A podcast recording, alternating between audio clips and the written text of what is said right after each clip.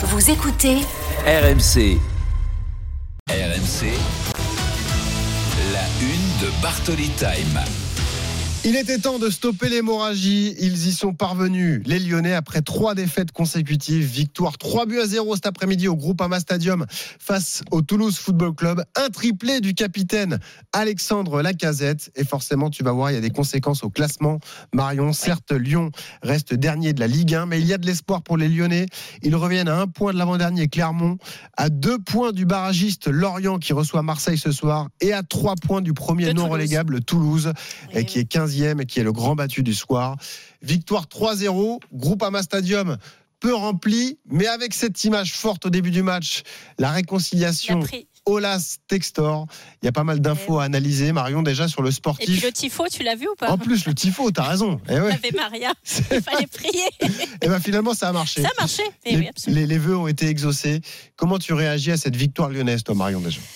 Non, c'était une victoire capitale, ça c'est certain. Après, ça va leur faire énormément de bien parce que très honnêtement, sur le match contre Marseille, alors euh, bien, évidemment, je suis contente que Marseille ait gagné, mais il faut se rendre compte que quand même l'OL n'était pas du tout à son niveau. C'était assez catastrophique ce qu'ils euh, ce qu'ils avaient montré sur la pelouse du Vélodrome. Donc là, d'arriver à se relancer, surtout d'avoir euh, leur capitaine qui marque, de pas encaisser non plus, avec Lopez qui arrête un penalty, ça c'est très important pour la confiance, pour relancer une dynamique.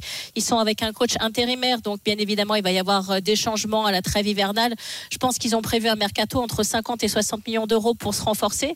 Et tu l'as dit en termes de points, surtout s'ils commencent à enchaîner une dynamique positive Eh oui. et à avoir euh, quelques victoires, ils peuvent très vite se relancer au classement parce que pour l'instant, cette Ligue 1, on l'a vu aussi avec l'OM qui était parti de très loin. Si tu euh, tu arrives à enchaîner un ou deux matchs, tu peux vite remonter, tu peux vite te sortir de la, de la zone euh, très inconfortable d'être euh, barragiste, voire relégable. Donc je, je pense qu'il y a de, c'était une victoire qui va leur redonner énormément d'espoir. Euh, C'est une victoire avec la manière. Alors oui, bien sûr, Toulouse fait partie aussi des, équipes qui jouent le maintien. Donc c'est bien évidemment pas la même victoire que de battre euh, une équipe qui est dans le top 5 par exemple, mais, il, il la fallait absolument.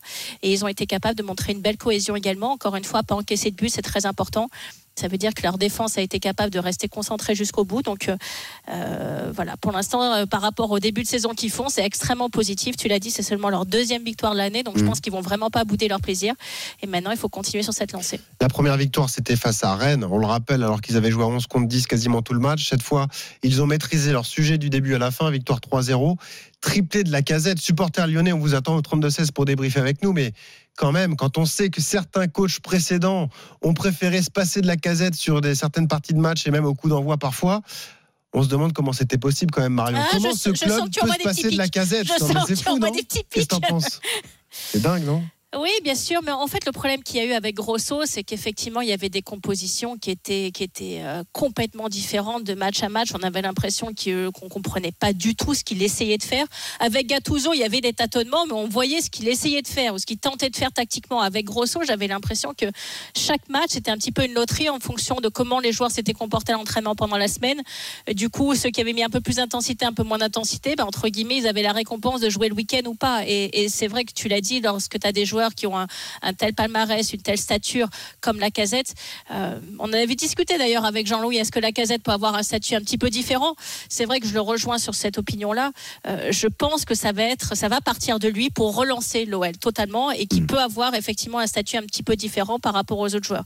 Maintenant, attention, il va falloir quand même qu'il fasse un deuxième tour beaucoup plus costaud parce qu'ils sont loin d'être sortis de la zone rouge. Ils sont quand même toujours derniers. Donc il, Ouais. faut, euh, il faut bien sûr se servir de ce match. Là, ils vont jouer à Monaco. Ça va être quand même un match extrêmement compliqué. Mm. Après, ils ont Nantes derrière. Donc voilà, les, les matchs qui arrivent sont contre des équipes qui sont plus fortes que Toulouse. Il faut rappeler quand même que la dernière victoire de Toulouse, c'est contre Liverpool en Europa League. Mm. Et que derrière, ça a été qu'une série de, de matchs nuls ou de défaites. Donc c'est bien.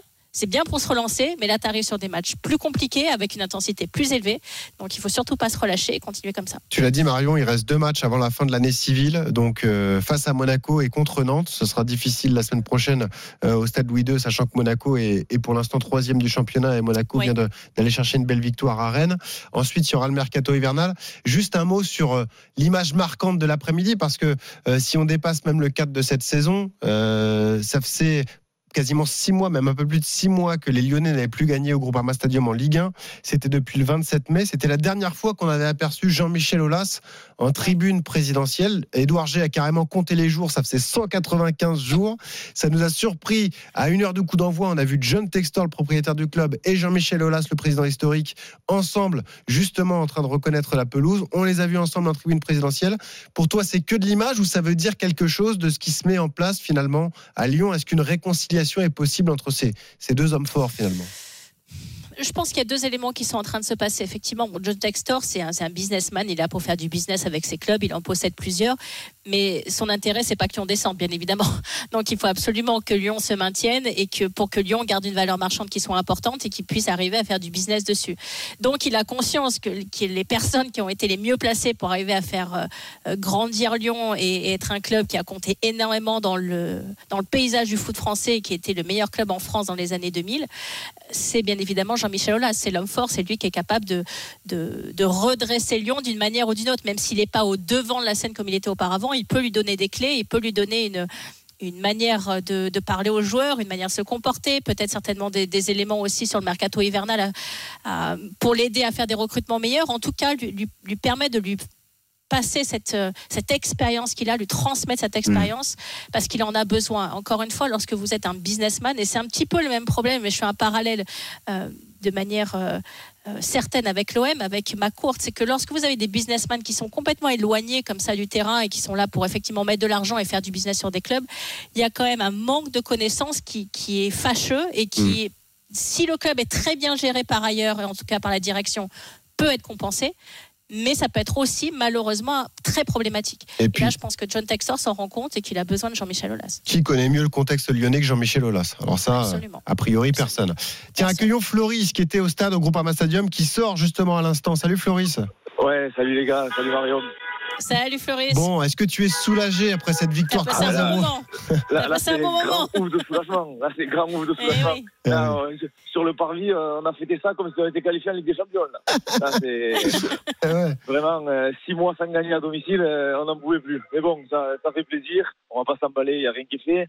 Mais on, on critiquait euh, beaucoup les cadres depuis le début et celle-là on la gagne grâce au cadre donc euh, mm. ça fait plaisir et j'espère que ça va enclencher quelque chose. Quoi. Ça te réconcilie avec Alexandre Lacazette par exemple?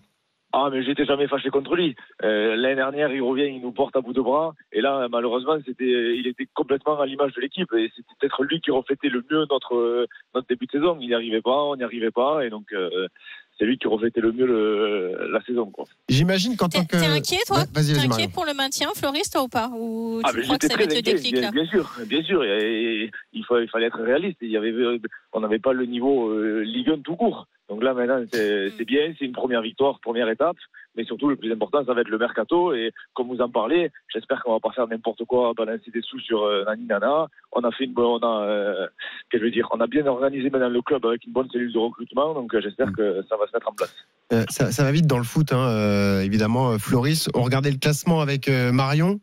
Vous êtes toujours dernier, mais vous, Alors, avez, bien sûr. vous avez seulement 3 points de retard sur le premier non relégable. Ah, ça, c'est une chance incroyable. On est, c'est fou. deux matchs Après 15 journées. Ouais. Eh ça, ouais. Ça, c'est notre chance, c'est que personne n'avance devant et c'est ce qui, qui fait qu'on y croit encore et que j'espère que ça, on va le faire. Quoi. Et juste un mot euh, avant, de, avant de te laisser, Floris aussi. Euh, c'est le troisième match pour Pierre Sage, le coach intérimaire, hein, lui qui était directeur de l'académie. Il y a des euh, les infos RMC Sport, c'est que pour l'instant c'est un intérim. Il y a deux favoris justement pour devenir entraîneur de l'OL. Il y a les ceux, les partisans pour Bruno Genesio et ceux pour Jorge Sampaoli. En tant que supporter, qu'est-ce que tu aimerais voir sur le banc de l'Olympique Lyonnais sur les prochaines semaines? Moi, tant que Genesio ne revient pas, je, veux, je prends n'importe qui. Même Marion sait venir sur le banc, tant que c'est pas Genesio, euh, je prends qui Au moins, c'est clair. Voilà. Ah, moi, Mais... Attention, hein, c'est un rythme élevé, je vais te les bouger. Je peux te dire, l'entraînement, ça va pas être les mêmes régimes. Par contre, je, voilà, non, je décèle un petit accent. Tu, tu viens d'où? Moi, je viens de 7. Ah, de 7. Le sud. Voilà. Euh. Super. Bon, et t'as fait le trajet jusqu'à jusqu Lyon pour voir le match. Voilà, exactement, l'aller-retour. Ah, c'est beau. C'est ça être supporter. Et ouais, même, même, même le temps dernier, c'est pas maintenant qu'on va les lâcher. Hein. Eh oui, bravo. Eh oui, mais bien sûr. Merci Floris. Ouais, merci à vous. À bientôt sur merci, RMC. Floris. Supporter merci lyonnais heureux. Après la, victoire 3-0 donc de Lyon. Lyon qui a donc battu Toulouse cet après-midi 3, 3 buts à 0. 19h17, vous écoutez Bartoli Time sur RMC. Marion le direct, c'est le rugby, la Champions Cup avec ce match entre le Racing et les Harlequins, Winnie Claret. oui, on est à la 39e minute de jeu. Le Racing menait 7 à 17 à domicile face aux Harlequins. Un essai à deux et notamment ce drop à noter, hein, les Anglais et les drops à la 36e minute de jeu par l'ouvreur Marcus Smith. 7 à 17 entre le Racing et les Harlequins. Bartoli Time jusqu'à 20h sur RMC ce soir. Justement, on accueille un invité rugby dans quelques secondes. Marion Thibaut Flamand, deuxième ligne eh du Stade Toulousain, deuxième ligne du 15 de France après la belle victoire de Toulouse hier contre Cardiff. Deuxième ou troisième ligne? Je crois qu'il a joué troisième ligne hier. T'as raison, il y a un doute sur son eh poste. Ben, peut-être qu'on lui demande. On va lui demander. Exactement. Victoire 52 à 7. Euh, contre Cardiff. Et puis euh, il nous dira en retour. Écoute euh, voilà. Donc on pourra faire le point avec Thibaut Flamand. On arrive tout de suite. Bartoli Time jusqu'à 20h sur RMC